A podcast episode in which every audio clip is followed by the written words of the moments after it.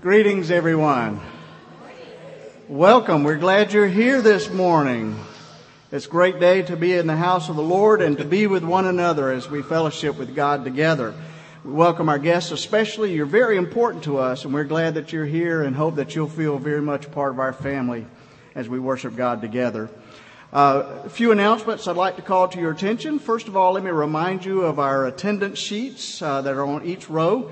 I'd like to ask if you would to uh, please take that and to fill it out with any information you feel comfortable with giving to us and um, and we'd love to have uh, some information about who's here and who's not here. And and if you would do that, we would certainly appreciate it. Pass it down the row, and uh, if you don't know somebody on your row, try to take take note of what their name is, so you can call them by name after the worship service. We will be beginning a new Wednesday Bible study on this Wednesday, and it's called Klesis, K L E S I S. And it comes from the Greek word kaleo, which means to call. And what we will be studying during this uh, Bible study time is the call, our call to follow Christ and our call to discover who we are in that relationship with Christ and our call to serve God uh, through the ministries that we are called to. And so this will be an interesting Bible study, an inspiring Bible study, I certainly hope and um, and that will be beginning uh, this Wednesday, uh, right after our fellowship meal uh, at 6:30. So I hope you can come and join us for that. Another announcement: um, summer is moving. When are you moving? Next week. Next week. Next week. They are they are moving next week. And I don't know if everybody knows this or not, but Summer moved here from Australia. That's kind of a long way off. And yeah, there's David over there. That's her husband. He's he's actually Australian, mate. Yeah. Which is not to be confused with Arnold Schwarzenegger, who is Austrian. But he's Australian. But anyway, uh, uh, all of that is to say that they moved a long way to come here to, uh, to, to Henderson, the Henderson area. And they're going to be moving into uh, a, a townhome, I think, uh, next week. But since they moved here all the way from Australia, it was pretty un, unpractical for them to move all their stuff here. And so, is this true to say you don't have much stuff? She has two cribs and a washer and dryer. This is going to be an easy move, folks. the point of all that is that we want them to have more stuff. Now, I know I preached a few weeks ago about having too much stuff, but she doesn't have enough stuff. And so we want to help her with some of our stuff. So if you have any stuff in your garage, any furniture, that any uh, uh, anything that, that you can bring, uh, as long as some decent things, you know, we don't want, uh, want your garbage or anything, but do you? well, maybe. One Good- man's trash is another man's treasure. Good garbage. But, but if you have some, some furniture that you're not going to be using, uh, bring it here to the church and, and also, uh, we, we're going to be taking some donations, you know, so we can buy some, or so that she can, she and David can buy some towels and sheets and things like that for, uh, huh? Well, we are glad to do that. We are glad to do that because you're very special to us, and, and, and we're, we're glad to do that. So we'll take uh, any of your stuff or any donations, just bring it by the church or just make sure that it's uh, noted that it's for, for Summer and David there, and we would certainly appreciate it. Uh, she's added a lot to our music ministry, and so we're glad uh, to help out in this way.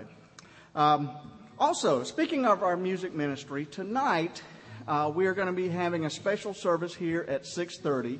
We have uh, purchased some new hymnals for our choir, um, and we're going to be dedicating those hymnals tonight with a special service mostly a musical service. We're going to be doing a lot of singing, and uh, I think our praise band's going to be doing some, and our choir is going to be doing some, and we're going to be doing a lot of congregational singing, uh, mostly singing things that that are in this new hymnal. And we're going to be dedicating this hymnal to uh, Barbara Hilliard. Uh, many of you know Barbara passed away uh, a few months ago. She used to sit at that end seat right over there, and the day after uh, her funeral, or the weekend after her funeral, or after she died, we put her choir robe and a hymnal there to uh, to remember her. She was a lady who was a um, a diehard music lover, and she really loved music. She loved this church. She loved this choir. And so we're going to be dedicating these hymnals to Barbara. So that'll be tonight at 6:30. We'll have a good time together and, and share this time together, and hope you can be there uh, this evening. Uh, one other thing, I, I, hope that everyone will be mindful today of of Susie Watkins. Um, Henderson has has truly had a great loss this weekend with the loss of uh, of Sandy Watkins. Um, he died suddenly on Friday evening, and, and uh, his, his passing has left a big hole in our county. Uh, he was a friend to Henderson County. He was a, a friend to our church, and so uh, help us and uh, to keep their their family in our prayers um, um, as as we go through our day. Let's spend a moment of greeting each other in the name of the Lord. Let's just stand up and shake each other's hand and share the love of Christ with one another. Hello, choir.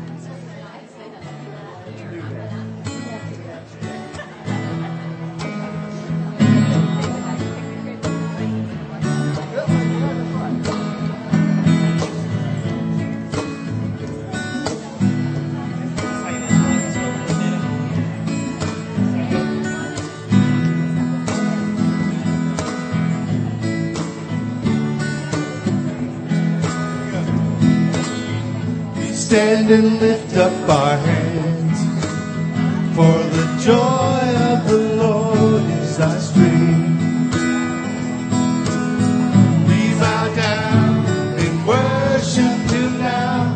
How great, how awesome is He. And together we sing. Holy is the Lord.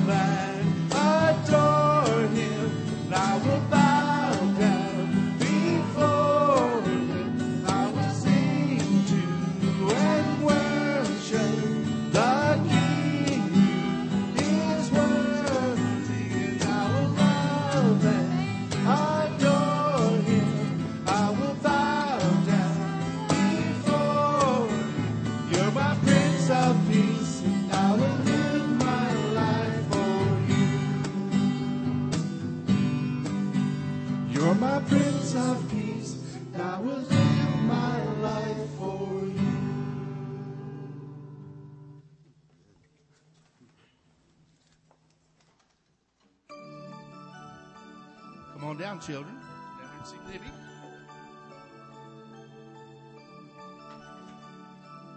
and girls here this morning? They're looking, okay. Are y'all coming and sit down? Have several today? Great, we can have some. You want to sit here on the carpet with me? I don't bite, I promise. Ooh, slide in. See, Nick, well, we're glad to have you today. You know, it's no accident that you're here today. Um, it was a, a deliberate attempt for your parents or your parent people in your lives that you came here today. Let's say thank you to them. Thank you, parents or parent people, for making sure we're in church today. No, okay. well, let me tell you about something. You know, usually when I come and talk to you, um, there is there's one thing that I really like um, to. Can we? We'll pray in a minute. We'll pray in just a second. Play. Yes, that's right. I play the organ. That's true. Thank you. I love that instrument. I love the praises that it makes. But there's one thing that I like just as much as that organ, and that's my bicycle. You, anytime I usually have a chance to talk, I usually say something about my bicycle. My bicycle takes me so many places, and I was so excited this morning because today is National Ride Your Bike to Church Sunday. All over the United States, people were riding their bicycles to church. So I did that this morning. It was a wonderful experience. My bicycle's back there in the back corner. I'd have brought it down and showed it to you, but it's just a regular bicycle. But it was a lot of fun. Why do I like to ride a bicycle? Because it slows me down and it gives me a chance to see little things that I might not see if I was driving a vehicle. Isn't that cool? We go in a, when we're in a car sometimes, we're going so fast, and we just don't get the opportunity to see everything that um, you can see on a bicycle. Well, you can't go very fast on a bicycle. You can do them fast? Okay. Well, one of my favorite places to bicycle in Henderson County is a place called the Sloughs of Henderson County. It's south of town uh, by Smith Mills in Geneva, Kentucky. And when I'm riding my bicycle along back there by the sloughs, I get to see some of the most incredible pieces of wildlife. I saw some turkeys one day. One of the turkeys kind of flew down in front of me. I get to see deer. I get to see little turtles. I get to see birds. And that's things that we don't notice. You saw turkeys? Wild turkeys? In your backyard? Uh-huh. Okay. Do y'all ride bicycles? Do y'all ride? Okay, be sure when you ride your bicycles that you wear your helmets and look for cars and obey that. You know, you have a driver's license. When you ride a bicycle, you have a driver's license that you have to follow the same rules of an automobile. So be, be safe whenever you're riding your bicycle too. But you have a, a, a license to ride a bicycle, and we have to follow the same rules that as if you were uh, driving an automobile. So the lesson I want to teach you out of that is that it lets us see the little things. Another little thing that I saw this morning, I live in front of one of the most famous parks in Henderson, Kentucky, the Play Park, Sunset Park in Henderson. And I looked down there this morning, it was so beautifully clean. And then a few minutes later, the park worker came, and she took two bags of trash out of that park. I was like, my goodness. How did she find all of that trash? It looked clean to me. Guess what? It was little bits of trash all over that park. And then when she pulled it together, it made two great big bags of trash. So little things count. And when you see trash out, pick it up because it actually turns into to big trash. So That's right. You need to save those and recycle them. That's wonderful. Yes. But just a, uh, and when you save those recycle caps, your little cap's not going to make much a difference. But you can get a whole bunch of them, and it makes a big difference, right? Right. So little things that you can do to make big differences in people's lives. One little thing that you can do for others is smile, right? Yes, you can smile. So that's a little thing that turns into something big, right? And, and then you're little people right now, and guess what? You're going to turn into big people. So little things make big. That's what I want to leave you with today is little things like little bits of trash and being, being slow on the bicycle and little bottle caps can turn into a big recycling project. Let's pray real quick and we can go to, uh, back to our seats, okay? Lord, we thank you for this opportunity to come here this morning and to worship you. And we thank you for little people that will be big people. And Lord, help us to be last and to be small so we can show your big grace. In your name we pray. Amen. Go back to your seats. Candy? I'm not the candy man. I am not the candy man. Sorry.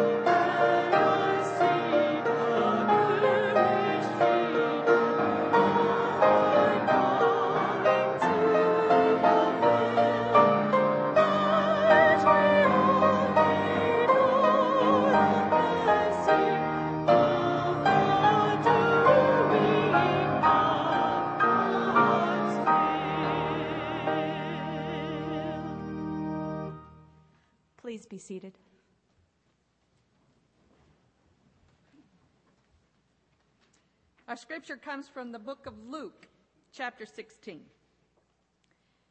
There was a rich man who was dressed in purple and fine linen and who feasted sumptuously every day.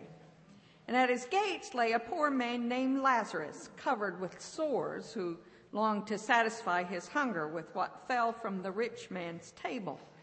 Even the dogs would come and lick his sores.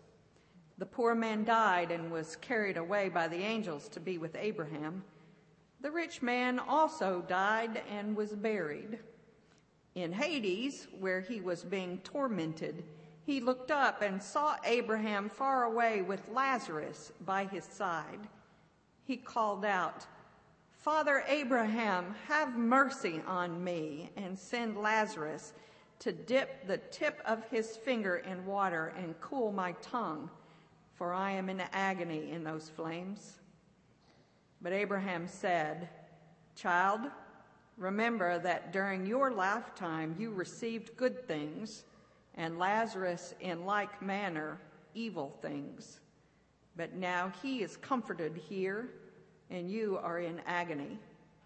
Besides all this, between you and us is a great chasm that has been fixed, so that those who might want to pass from here to you cannot do so, and no one else can cross from there to us. He said, Then, Father, I beg you to send, to him, send him to my father's house, for I have five brothers, that he may warn them, so that they may not also come into this place of torment. Abraham replied, They have Moses and the prophets.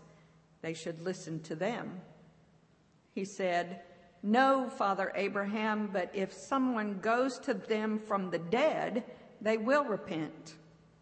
He said to him, If they do not listen to Moses and the prophets, neither will they be convinced, even if someone rises from the dead. This is the word of the Lord. Thanks be to God. Let us pray. Loving God, we stand before you this morning, giving you thanks that we can giving you thanks that you are such a loving God that you beckon us before you. God, we ask your grace and your mercy and your arms around Sandy Watkins' family. I ask that you give them peace and comfort. It is hard, O oh God, when it is expected it's worse when you don't see it coming. Bless them today. And today, God, we bring our own hurts to be healed. We bring our own hearts to be blessed. We bring our own lives to be led by you wherever you need us to go. So, God, we want to be instruments of your peace. Use us to provide your healing. Use us to offer your blessing. Use us to lead others to you. Bless us today, O oh God. Thank you for loving us. And God, we love you too. Amen.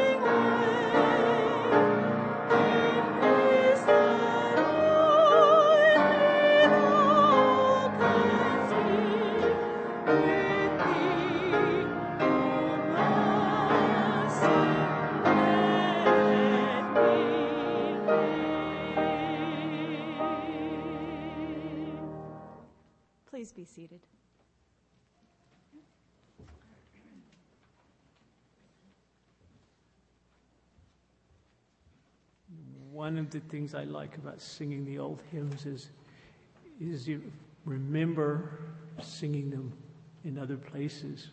That song takes me back to high school youth choir that we sang it a lot of times at Sunday morning church. And let us pray. And Father, we thank you for bringing us here together to worship you and to remember that what Christ has done for us. We pray that this offering will be used for your glory and to take the gospel to those who haven't heard it or received it. In his name we pray. Amen.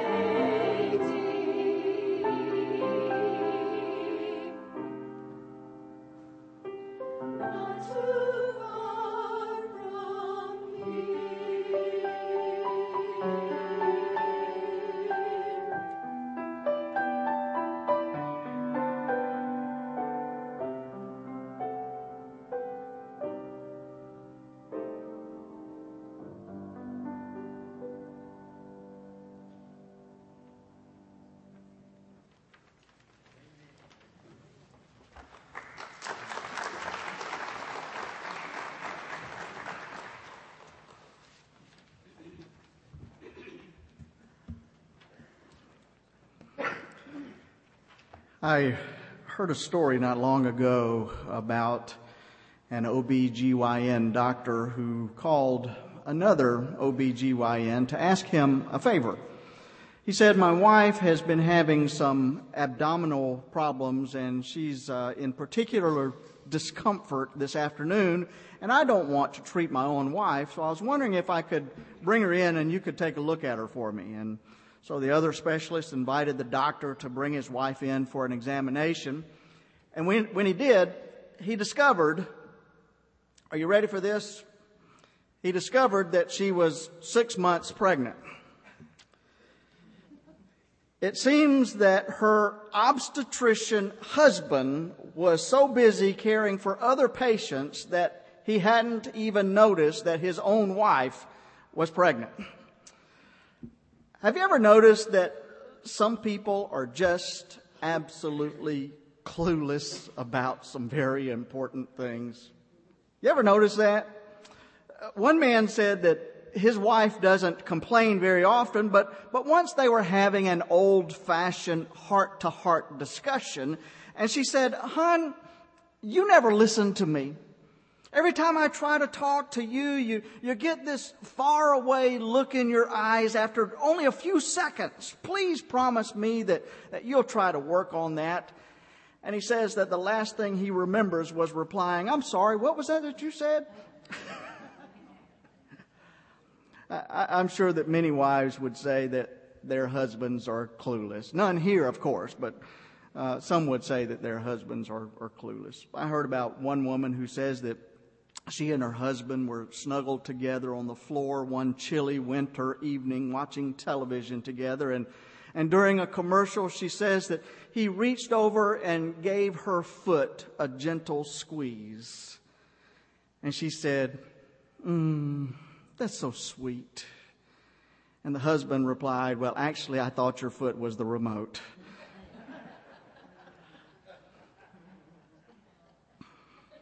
You know, I think he should have left well enough alone.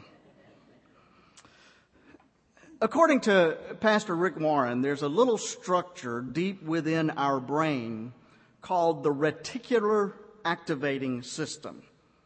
And apparently, the reticular activating system basically acts as our brain's filter. It allows us to filter through all of the sensory stimuli that we receive and focus only on those things that are important to us. For example, the reticular activating system allows us to filter out the hum of the air, con- air conditioning system or the, the itchy sweater that we are wearing or the flickering light overhead so that we can focus all of our attention on the pastor's sermon. But there are three types of information that are so important that they automatically get through our built in filter. And those types of information are things that are unique, things that we value, and things that we find threatening. For example, let's say that, that you're in a business meeting and you're focusing all of your attention on your boss's speech when suddenly the coffee pot behind you blows up. Well, you would almost certainly notice that the coffee pot behind you is blowing up because this would be something that's both unique and threatening to you. Or let's say that you're working on a big project at home and, and you hear a little squeal coming from your baby's room. You will naturally notice that, that tiny little sound because you are automatically attuned to your baby because she's valuable to you. And therefore you notice anything that's connected to her. Well, all of this is due to the reticular activating system. Things that are unique, things that are of value and to us and things that we may find threatening. Now, Jesus told a parable about a rich man who was living his life in absolute luxury. But there was also a poor beggar named Lazarus who sat at the rich man's gates, hoping for just some table scraps from the rich man's feasts. And we are told that Lazarus was covered with sores and he lay there day after day in misery. Well, every day when the rich man left his estate, he had to pass right by Lazarus. And do you think that he ever paid any attention to him? It doesn't seem so. For you see, his reticular activating system probably just filtered this poor man out of the scene because Lazarus was a nobody to him. And if he noticed him at all, it was probably as an object of disgust. But you know something?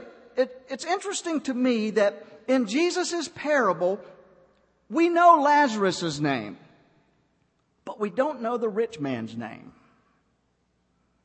I wonder if that could be a clue to us as to who counts in God's reticular activating system. I don't know. For the time came when the rich man did notice Lazarus. Because Jesus tells us that when the beggar died, he, the angels carried him to Abraham's side. And the rich man also died, but he didn't go to Abraham's side. Instead, he found himself languishing in hell. And from this realm of torment, he, he looked up and he saw Abraham far away. And the rich man could not believe his eyes. There at Abraham's side was this poor beggar who had been laying outside of his gates, this man of no importance, this man of no consequence, Lazarus. And while the rich man languished in hell, Lazarus was living it up in glory. Now, this is a parable and not an allegory, so we should not take this as a literal picture of heaven or hell. But in this parable, the rich man could, could look into heaven from his place in hell, and he, he called out to Abraham, and he said, Father Abraham, have pity on me. Now, listen to this. He said, Send Lazarus to dip the tip of his finger in some water to cool my tongue because I'm in agony in this fire. Did you hear that? This rich man still doesn't get it. He still doesn't get it. He still thought that Lazarus was a nobody. He still thought that Lazarus was somebody who ought to be serving him. He was absolutely clueless about the ways of the kingdom of God. You know, those things like first equals last, and the greatest of all will be the servant of all. Well, Abraham reminds the rich man that during his lifetime he had many nice things while Lazarus had nothing. Besides, he says, there's this chasm between heaven and hell that cannot be crossed. So, in other words, it was too late for this rich man. His fate had been sealed. He had turned his head too many times when he ignored the beggar by his gate. Well, the rich man still didn't get it. He said, Then I beg you, Father, send Lazarus to my father's house, for I have five brothers, and let him warn them so that they will not come to this place of torment like I have. And Abraham said, They have Moses and the prophets. Let them listen to them. And the rich man said, No, they won't listen to Abraham and the prophets. But if someone comes from the dead and goes to them, they'll listen. And Abraham said, No. If they didn't listen to Moses and the prophets, they will not be convinced even if someone rises from the dead. Wow. Now, this is truly a powerful parable, isn't it? And if we took it literally, it would be a scary parable. And it raises for us what I think is a very important truth. If we are to be truth to the, true to the kingdom that Jesus has come to establish. And here it is. Are there people in your world that you don't even see? Are there people in your world that you don't even see? Needy people, hurting people, people who need your attention, the homeless, the addict, the mentally ill, the lonely. You know, actually, if we think about it, they're everywhere. Some of them may be within our own families or, or next door or in the next cubicle at our office. And, and they may not be covered with sores and there may not be dogs licking their sores, but, but you can see the, the hurt in their eyes if you look. And you know that, that there's something within them in need. One of the most remarkable men who has ever served our nation was a man known as a Rough Rider. His name was Theodore Roosevelt. And a part of the mythology surrounding this outdoorsman was that as a child he was very sickly and suffered from asthma. According to the stories, he overcame his asthma through a rigorous regimen of physical activities, including bodybuilding and boxing. But, but in reality, according to his biographer, David McCullough, Teddy Roosevelt had stopped suffering from asthma long before he took up his athletic activities. In fact, it seems that the main factor in his physical recovery was his removal from his family setting. When he went to Harvard, says McCullough, his illness magically disappeared. In fact, there was a, there's a good question as to whether Roosevelt ever suffered from asthma at all. For one thing, he said, his, his so-called attacks always seemed to happen on Sundays. Coincidentally, Sunday was the only day of the week that Roosevelt's father was home and could take care of him. And, and so many people have speculated that the attacks may have been simply an attention getting device from a son who craved his father's affection. And if his attacks were a device for getting his father's attention, they certainly worked very well. That could be why all of his life Theodore Roosevelt loved the limelight. His son uh, said about him later. He said, When father goes to a wedding, he wants to be the bride. And when he goes to a funeral, he wants to be the corpse. He always wanted to be the center of attention. He always craved that attention. Have you ever been around a child who starved for attention? Well, folks, they're on every playground. And some of them can, can really be a nuisance. And some of them, if they don't get the attention that they crave, they, they may end up being a lifelong problem for our society. But of course, children are not the only ones who are starved for attention. Spouses, aged family members, shut ins, people with disabilities. But my friends, too often our reticular activating system filters them out. And they're not even on our radar screens. We, they, they can't serve our needs, so we don't even see them. And it happens all the time. We're in a hurry. We've got places to go. We've got people to meet. We've got goals to accomplish. And, and like that gynecologist with the pregnant wife, we don't even see what is right in front of us. And that, my friends, is a problem. It is a deep spiritual problem. For you see, God tells us that the ultimate way that we can express our love for God is to engage ourselves in loving our fellow human beings, and especially those who are in need among us, and those who are sitting right outside the gates of our consciousness. For you see, love sees. That's the first thing that we need to understand from this parable of the rich man and Lazarus. Love sees.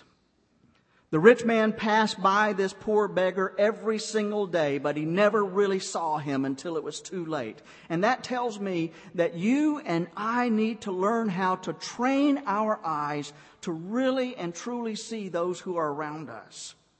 And I know that being sensitive to others is not something that always comes naturally to most of us. It's something we have to work at. In fact, it's something we have to work at if we are to truly be a disciple of Jesus Christ. The wife of English, English statesman Benjamin Disraeli made a secret arrangement with one of her husband's associates. This man was to inform her at the end of the day if that day had been a particularly stressful day for Disraeli or not. And for you see, she knew that on those days that were particularly stressful for him, her uh, he would be he would come home very tired he would be dispirited and he would need her special attention and support and so whenever she, she heard that it had been a bad day for her husband, Mrs. Disraeli went all throughout the house and turned on every lamp that they had, knowing that the twinkling lights of the house always lifted her husband's spirits and, and chased away the problems of the day. This was a system that Mrs. Disraeli had devised in order to be sensitive to her husband's needs. Just a small thing. But you know something?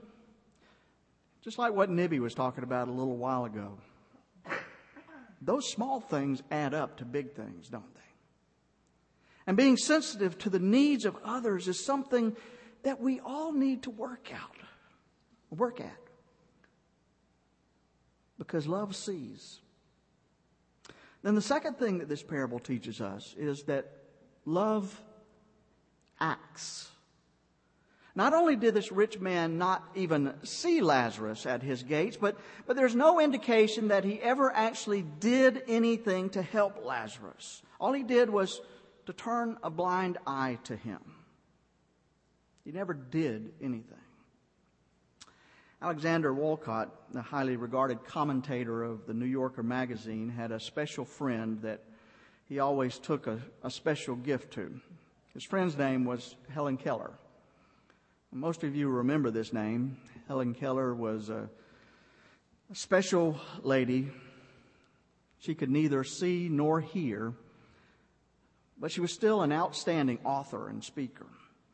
And Woollcott knew that, that beautiful flowers would, would not mean anything to a blind woman. And so he went, when he went to see her, he always took Helen a huge bunch of geranium leaves and the reason why is because these leaves emit a fresh, spicy fragrance, fragrance that, that he knew that Helen enjoyed very much. And so Woollcott learned one of the greatest lessons of caring, and that is fit the gift to the recipient. And that takes a very special talent or very, very special level of sensitivity. Because you see, love sees and love acts. And the third thing from this parable that this parable teaches us is that love heals. How often at a funeral have we seen people who are torn apart by guilt? And they feel guilty not because they've ever said anything mean about the deceased, and they certainly have never abused their loved one in any way, except maybe through neglect. But how often do you hear things like, I should have been there. I should have done this. I should have done that. I just didn't realize. But you know, on the flip side of that, it's so wonderful at a time like that to know that we've done everything that we should have done.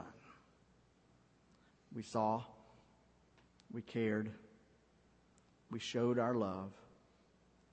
And there's great healing in the knowledge that we did what we should have done.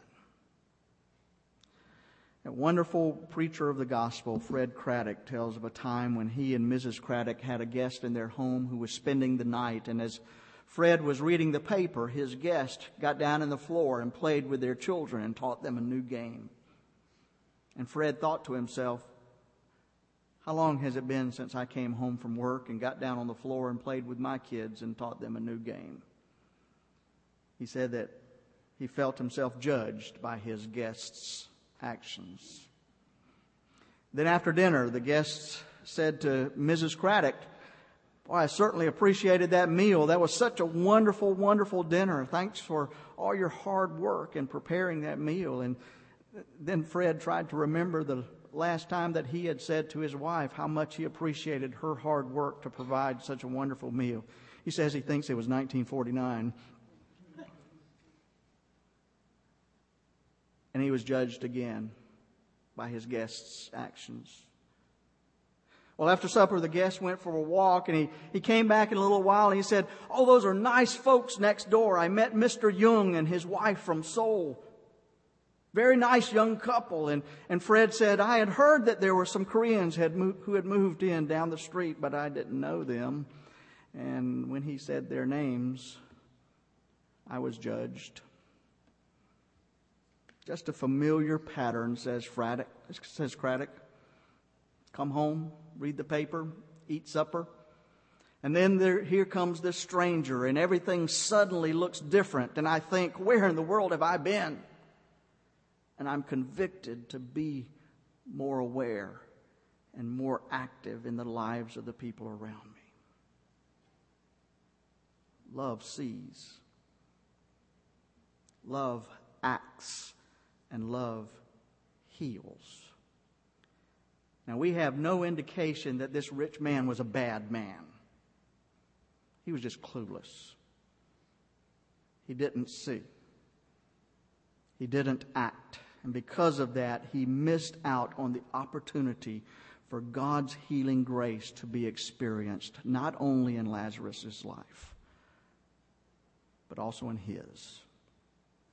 And I only hope that we will be inspired by this beautiful challenging story to look closer at the people around us, to be aware, to be sensitive. Is there a hint of sadness of, or want in their eyes? Is there someone at our gate that we're overlooking? And I hope that when we see the need that is there, that we will be equally inspired to do something to help rather than just turn a blind eye. For my, my friends, in, in doing something to help, we bring healing, not only to the person that we help, but also for ourselves as we heal our own broken souls. And in doing this, we are following the ways of Christ. May it always be so in our lives. Amen.